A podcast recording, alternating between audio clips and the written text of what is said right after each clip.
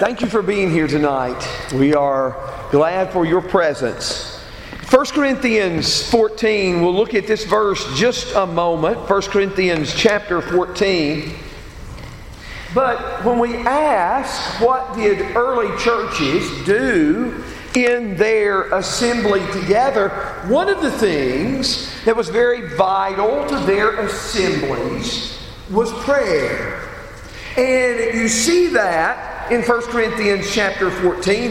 It is clearly, and we're not going to read those verses, uh, but please, if you have a question about this, write those down and check them out. For all of these verses, in one way or another, imply an assembly a gathering together for worship. But one of the things they did when they came together for worship is they prayed, particularly in verse 15. The Bible says, I will pray with the Spirit and I will pray with the mind also. I will sing with the Spirit, and I will sing with the mind also. In this passage, He's talking about the proper use of their gift of tongues in the assembly and praying with the spirit and mind and singing with the spirit and mind it is something about speaking in a language that all could know and all could understand.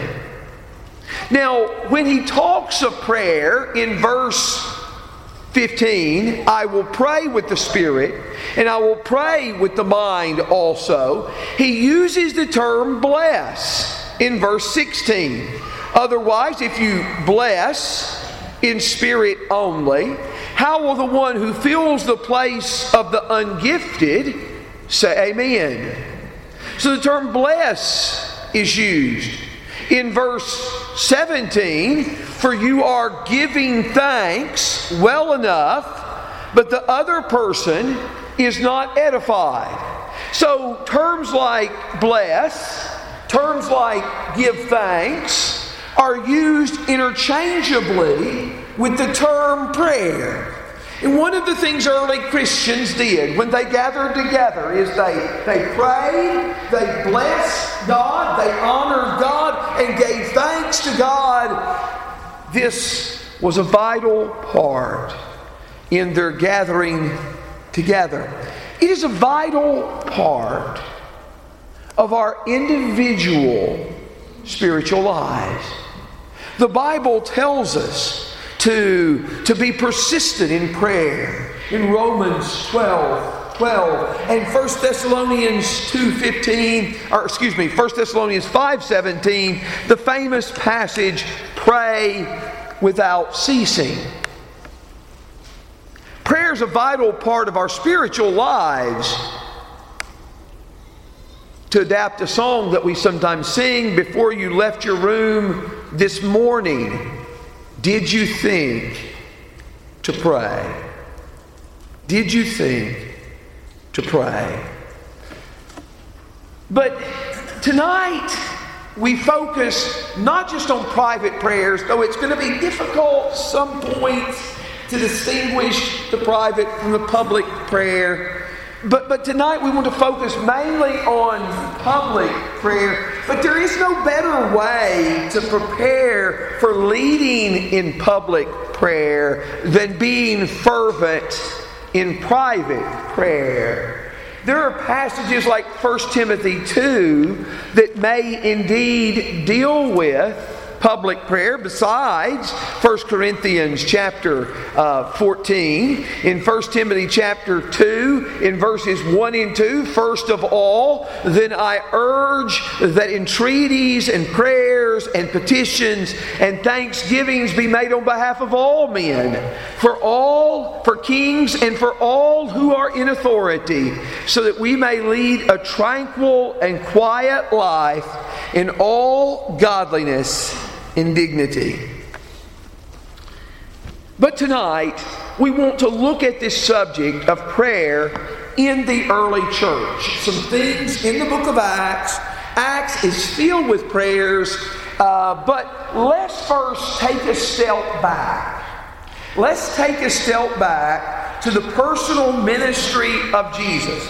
And I am struck by how frequently Jesus is pictured in prayer. The first verse that I'm going to use is from the Gospel of Mark. All the other verses will be from the Gospel of Luke. In Mark 1, verse 35, in a passage that is recorded in Luke, but interestingly, with all the times Luke mentions prayer, he doesn't mention it here, but, but in Luke or Mark 1 and verse 35, in the early morning, while it was still dark, Jesus got up and left the house and went away to a secluded place and was praying. He gets up while it is still dark to pray. Praying to God was a priority to Christ. Now, most of these deal with the subject of private prayer.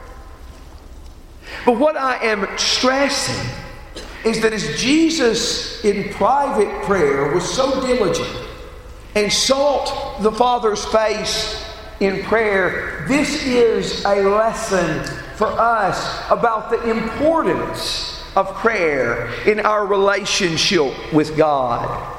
We're just going to read these verses. We're going to say little about them in most cases, but I do invite you to open up your Bibles to Luke and look at these particular scriptures. In Luke 3, verse 21, the Bible says, when all the people were baptized, Jesus also was also baptized.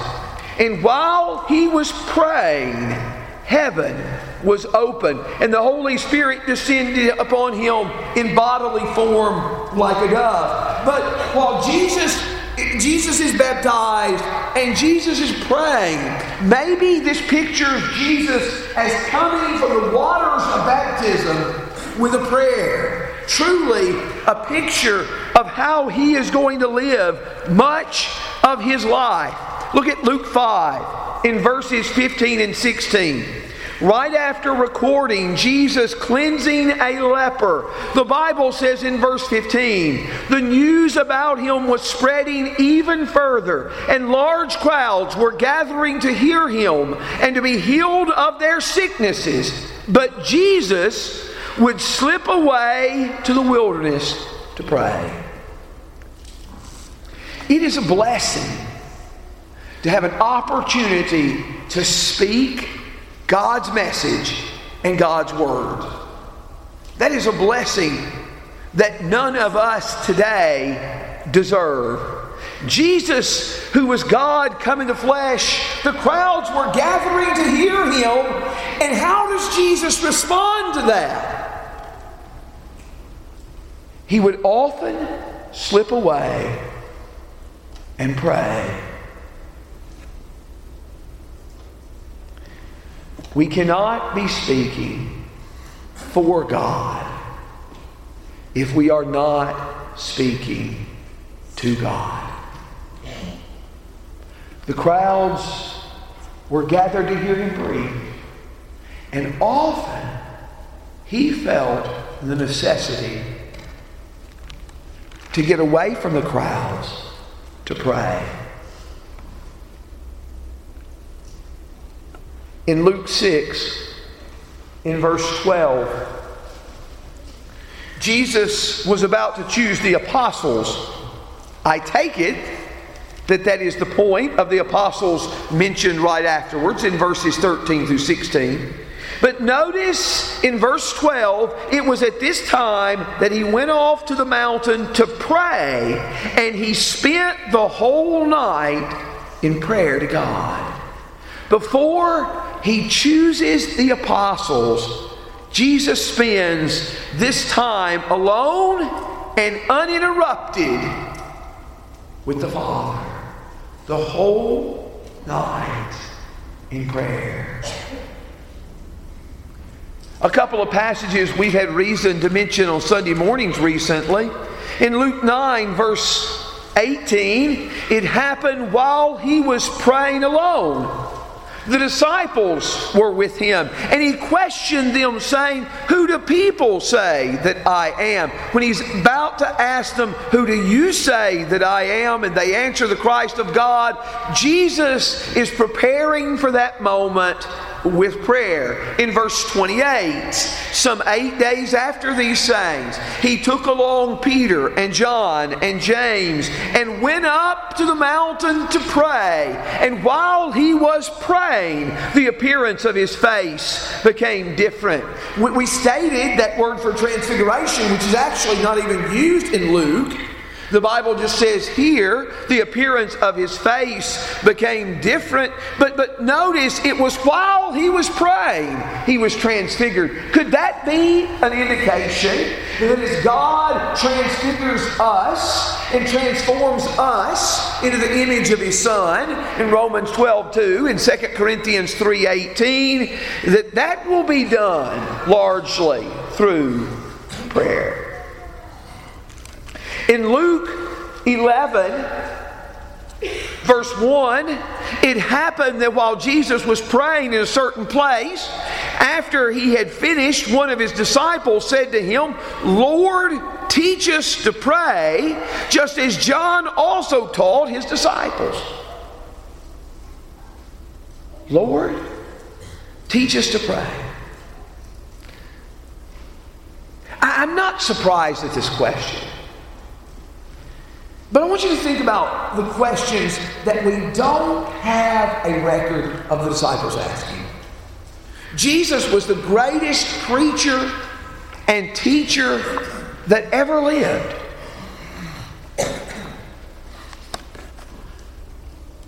And I am thankful today. There are all kinds of situations for younger men who want to preach where they are given some kind of training, some kind of, uh, uh, of things to prepare them for that work. I'm glad that there are that opportunities. But they don't ask, Lord, teach us to pray, teach us to teach, or teach us to preach, but they say, teach us to pray. Now, I'm going to say something here that I don't know if it's 100% true. But my guess is most preachers would agree with what I'm about to say.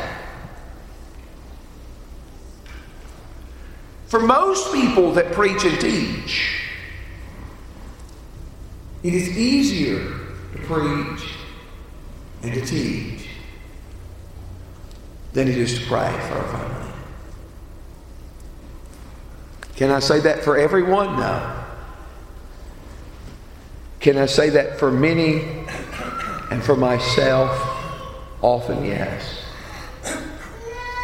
And so, what we're doing, these are not instructions for public prayer, but these are telling us of how vital prayer is to us, how vital prayer was to Jesus, how vital it was to the disciples and also, in one more occasion that we will mention, as Luke mentions Gethsemane in Luke 22, we see that when Jesus arrived, he told his disciples, Pray that you may not enter temptation. And he prays in verse 20, verse 42 of Luke 22, Father, if you are willing, remove this cup from me, yet not as my not my will, but yours be done. Now an angel from heaven appeared to him, strengthening him.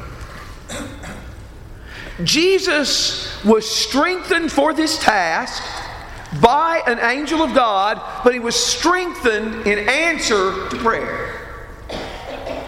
Is it unreasonable that God strengthens us in response to prayer, even if there's not the direct appearance of an angel? So we see that prayer is very important to Jesus, and that doesn't even touch upon the prayer that Ryan mentioned in John 17, which is Jesus and the New Testament's longest uninterrupted prayer. But one definition of the church that you can give is the church is a group of people who imitated Jesus' practice of prayer. Now, we're going to be looking at Acts. Luke wrote, we believe, because he mentions Theophilus in Luke 1 3, he mentions him in Acts 1 1, because they're both addressed to the same person, and there are a couple of other indicators, and we think that it was written by the same one. And the book of Luke shows the importance of prayer in the life of Christ. And the book of Acts will show the importance of prayer in the early church. We're not going to deal with every instance of prayer in the early church, and that would take considerable time. I do want to mention several passages at the beginning of the book before and then center, center on two of them. But, but just look at how fervent in prayer these early Christians were. In Acts 1, verses 13 and 14, when they entered the city, they went into the upper room where they were staying. That is, Peter and John and James and Andrew. And he mentions the 12 apostles, or he mentions the apostles minus Judas. This is the last mention. They are mentioned in Matthew, Mark, and Luke, and now they're mentioned in Acts 1.13. They won't be mentioned again. But the Bible tells us there were others that were with them. In verse 15, there are about 120 with them in all. But I want you to notice what verse 14 says. These all, with one mind, were continually devoting themselves to prayer, along with the women and Mary, the mother of Jesus, and with his brothers. With one mind, they were devoting themselves to prayer. The day of Pentecost is going to happen. It is going to take place where the disciples have been praying, preparing for this moment by fervent prayer.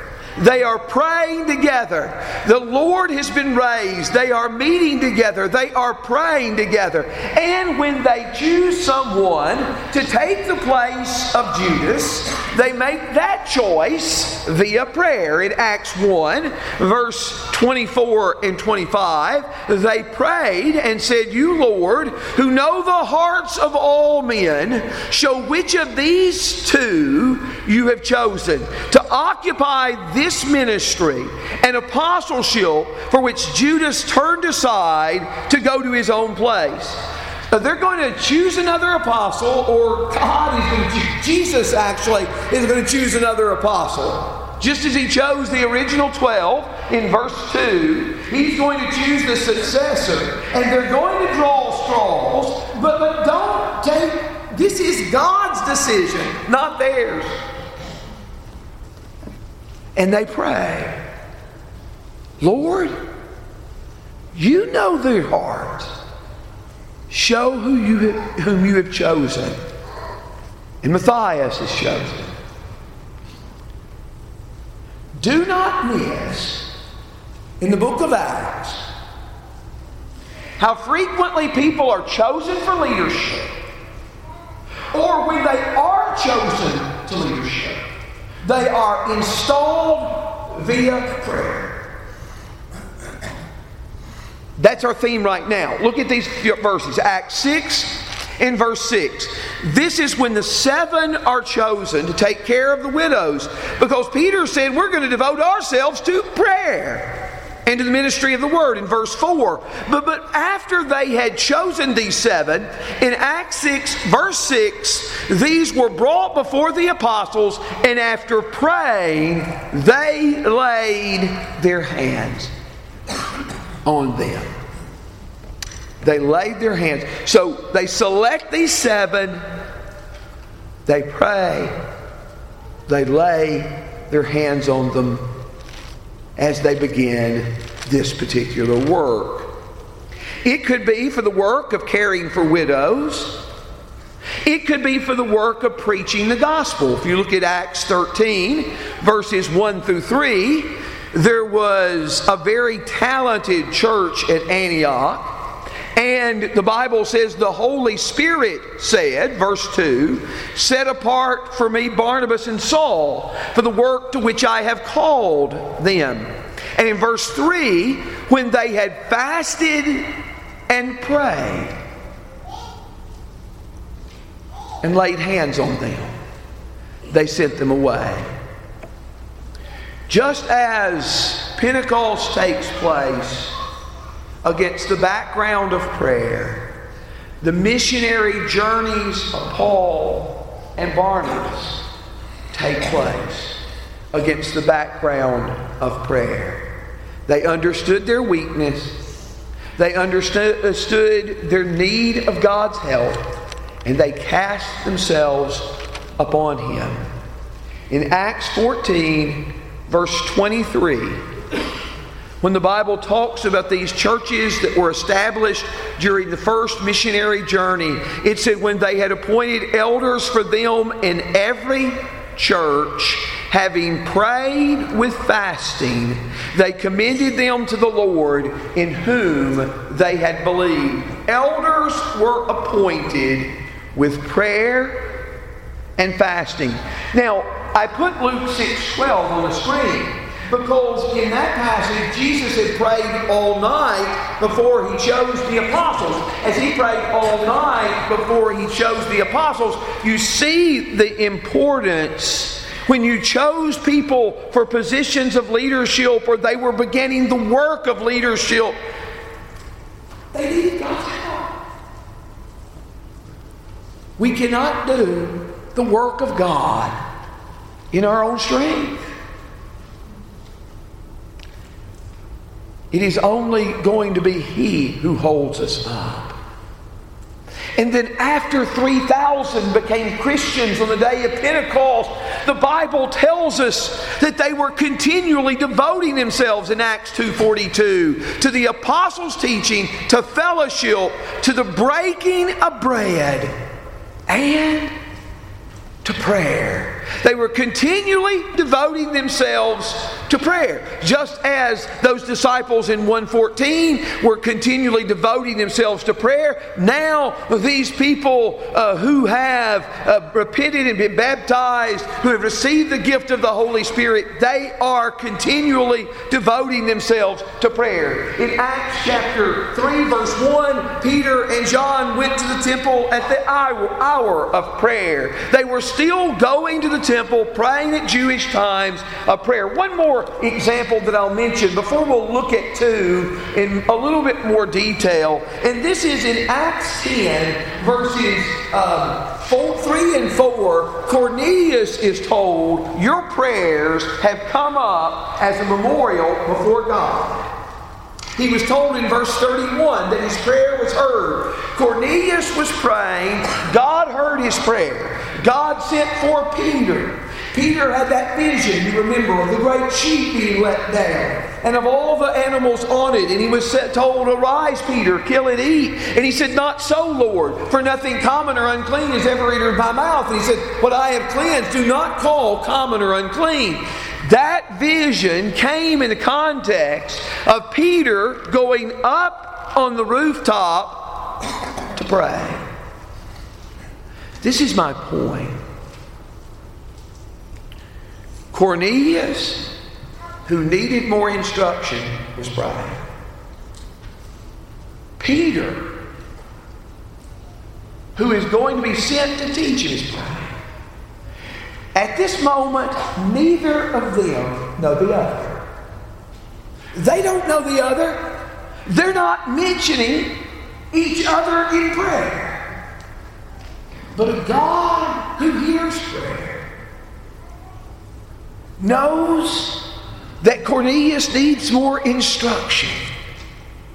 And God, who knows that Peter is able and willing to go, knows that Peter needs to go teach this man. And he brings him him. We may not know who we're praying for. When we pray the Lord to send us a soul that we can teach and point in his way, we may not know who we're praying for. We may not be able to call a name. But those prayers can be powerful. They can be effective. First case I want to look at a little bit is Acts 4.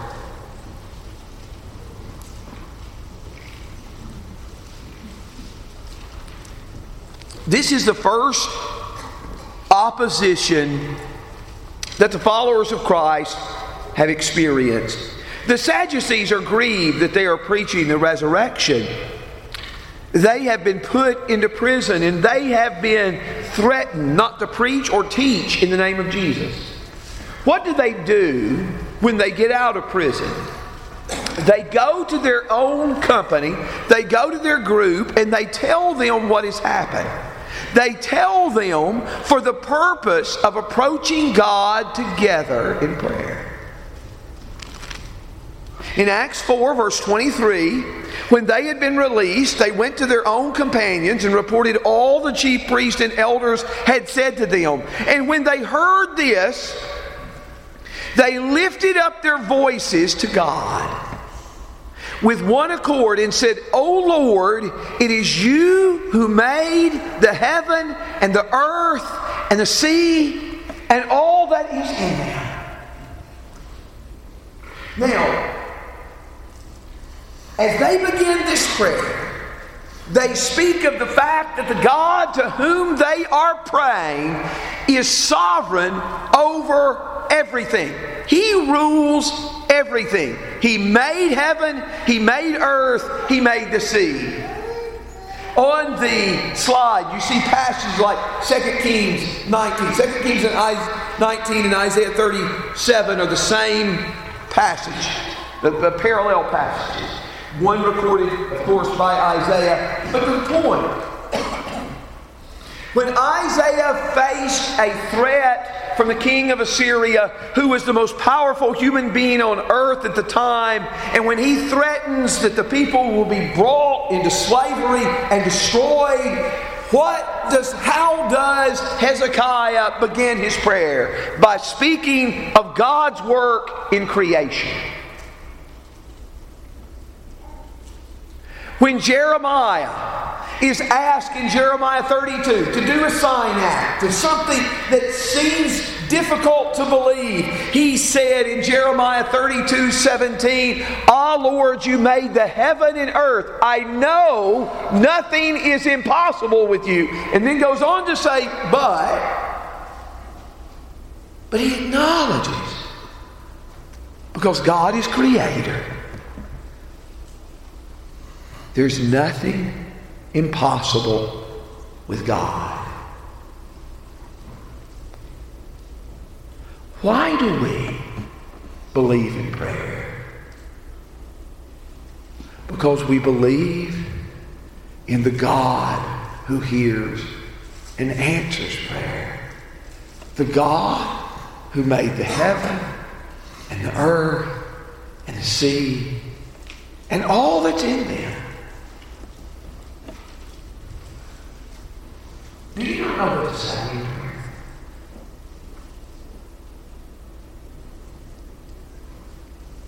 If you have trouble figuring out what to say in prayer, it is striking to me how often in biblical prayers they quote the words of God. It's striking to me. In Genesis 32, Jacob quotes God's earlier promises to him.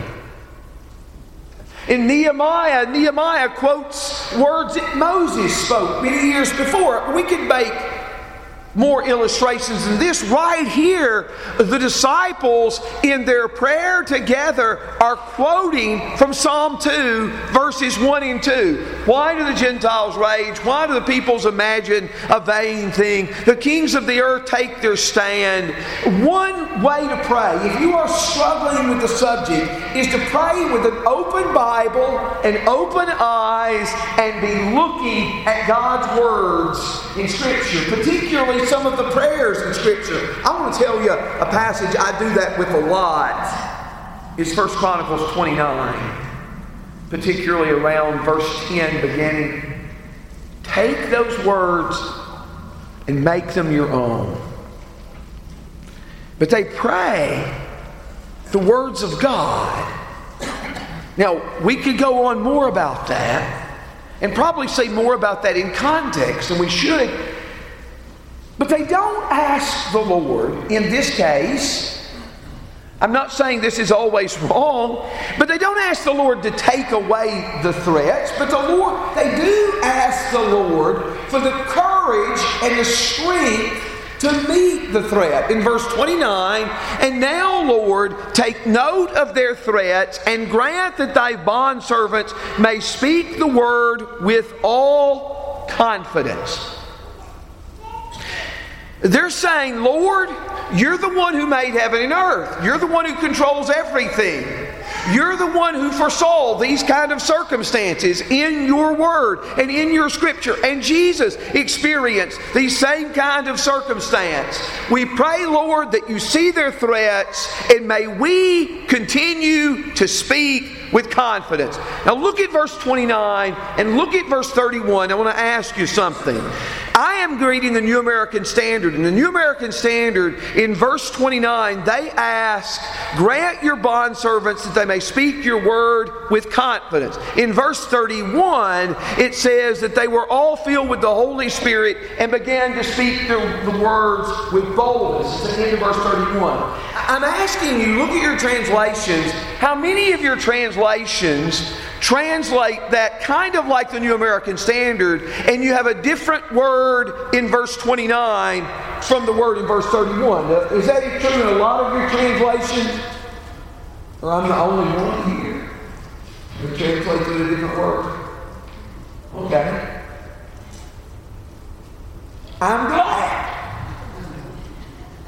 Because it is the same Greek word in both cases. In verse 29 and verse 31.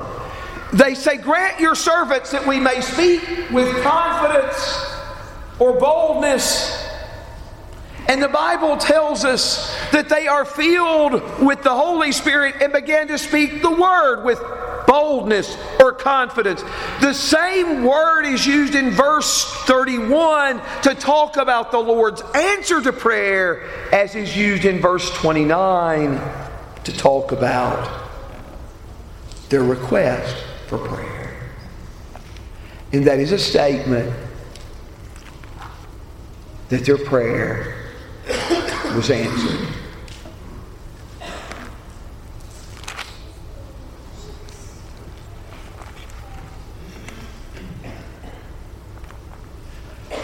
We face circumstances today. In spite of the fact that there are more obstacles to the gospel in this country than there have ever been, we face circumstances that those Christians in Acts 4 would have coveted.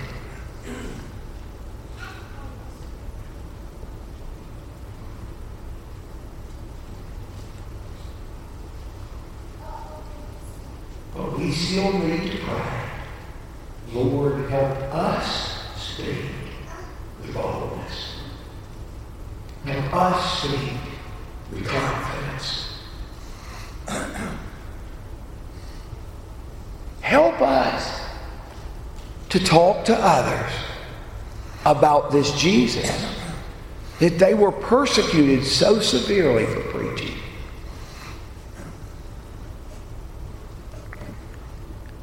One more case, Acts 12. In Acts 12, we are introduced to another Herod. He is the grandson of the Herod the Great who killed the babies in the time of Christ. He is the nephew of Herod Antipas, who had John the Baptist killed. He would be called Herod Agrippa I by history. And this Herod executed James, the brother of John. Outside of Judas, the only apostle whose death is recorded is James in Acts 12 and verse 2. Only death is recorded in Scripture. So political power has turned drastically against the church. Maybe it was never in favor of it, but it's turned drastically against it. But not only that, but notice in verse 3 when he saw that it pleased the Jews, he proceeded to arrest Peter also. Now it was during the days of unleavened bread. It pleased the Jews to execute James. Now, before, remember they were taking the apostles and arresting them in Acts 5 26, and they did it quietly or they did it in a very orderly manner because they were afraid that they were going to be killed by the people, stoned by the people. The apostles had had favor from the public originally, but now both political power and public opinion are against them. And they have Peter in prison, and they're waiting to kill him. Public opinion's against you. Political power is against you. What can you do?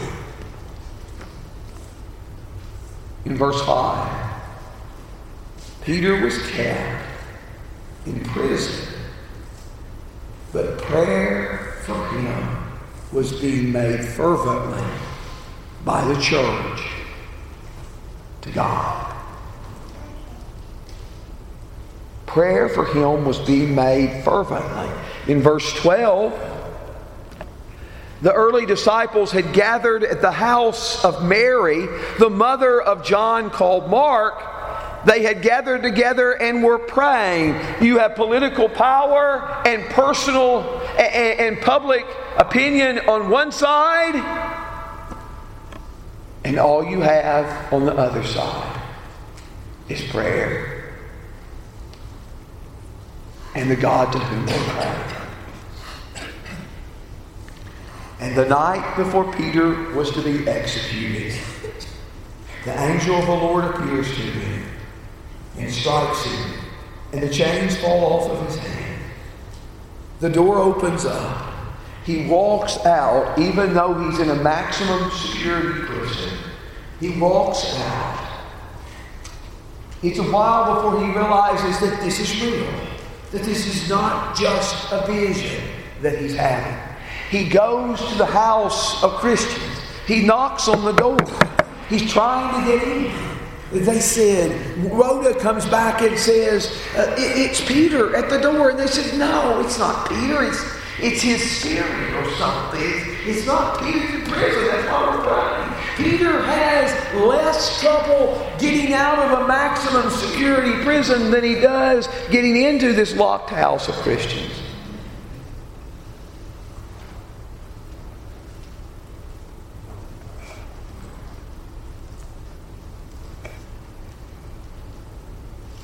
Do you have trouble believing that prayer does good?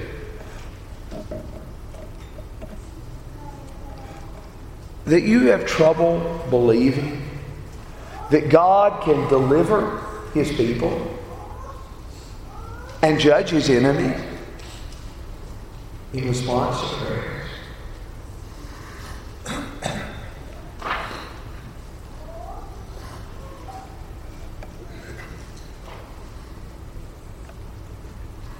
Can remember in a conversation,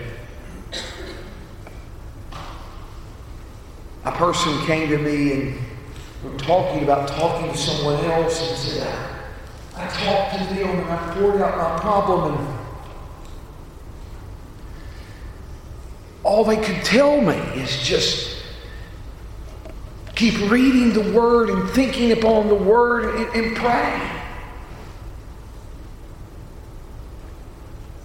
thought to myself right there, I think they're going to be pretty disappointed with this conversation with me.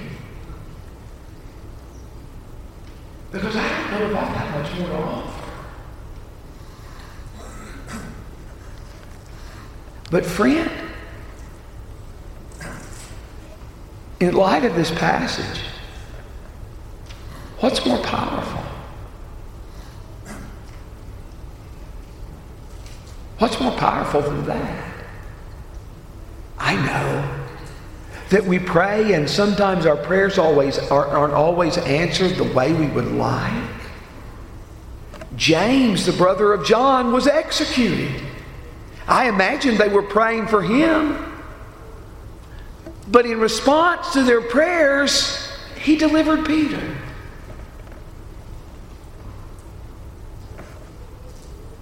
Do you struggle with overcoming sins in your life? Pray. Do I always mean the cure will be instantaneous? No. But when you doubt the power of prayer and the power of God in response to prayer to change things, look at this passage. Look at this passage. May God help us to put our confidence in Him. Let us pray.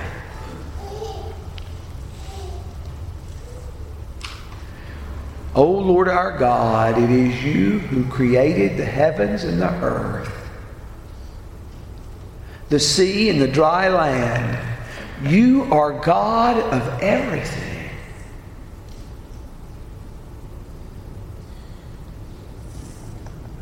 There is no problem that we have, no crisis that we face that is too big for you. None. Lord, we do believe that. Forgive us and help our unbelief.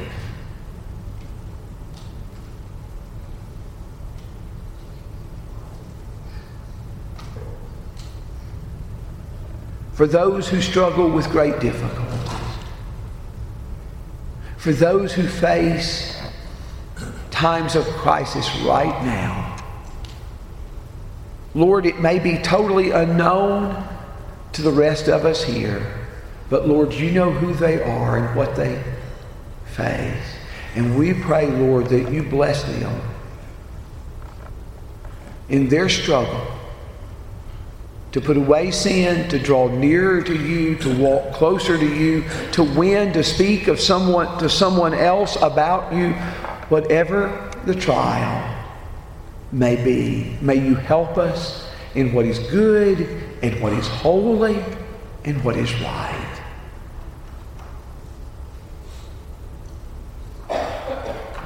Lord, we are weak and you are strong. We lean totally on you and we know we have come to the point of being saved by your mercy, by your grace. And we pray, oh God, that you lead us home and that you help us to bring as many, to encourage as many to take the journey with us as we can. In Jesus' name, amen.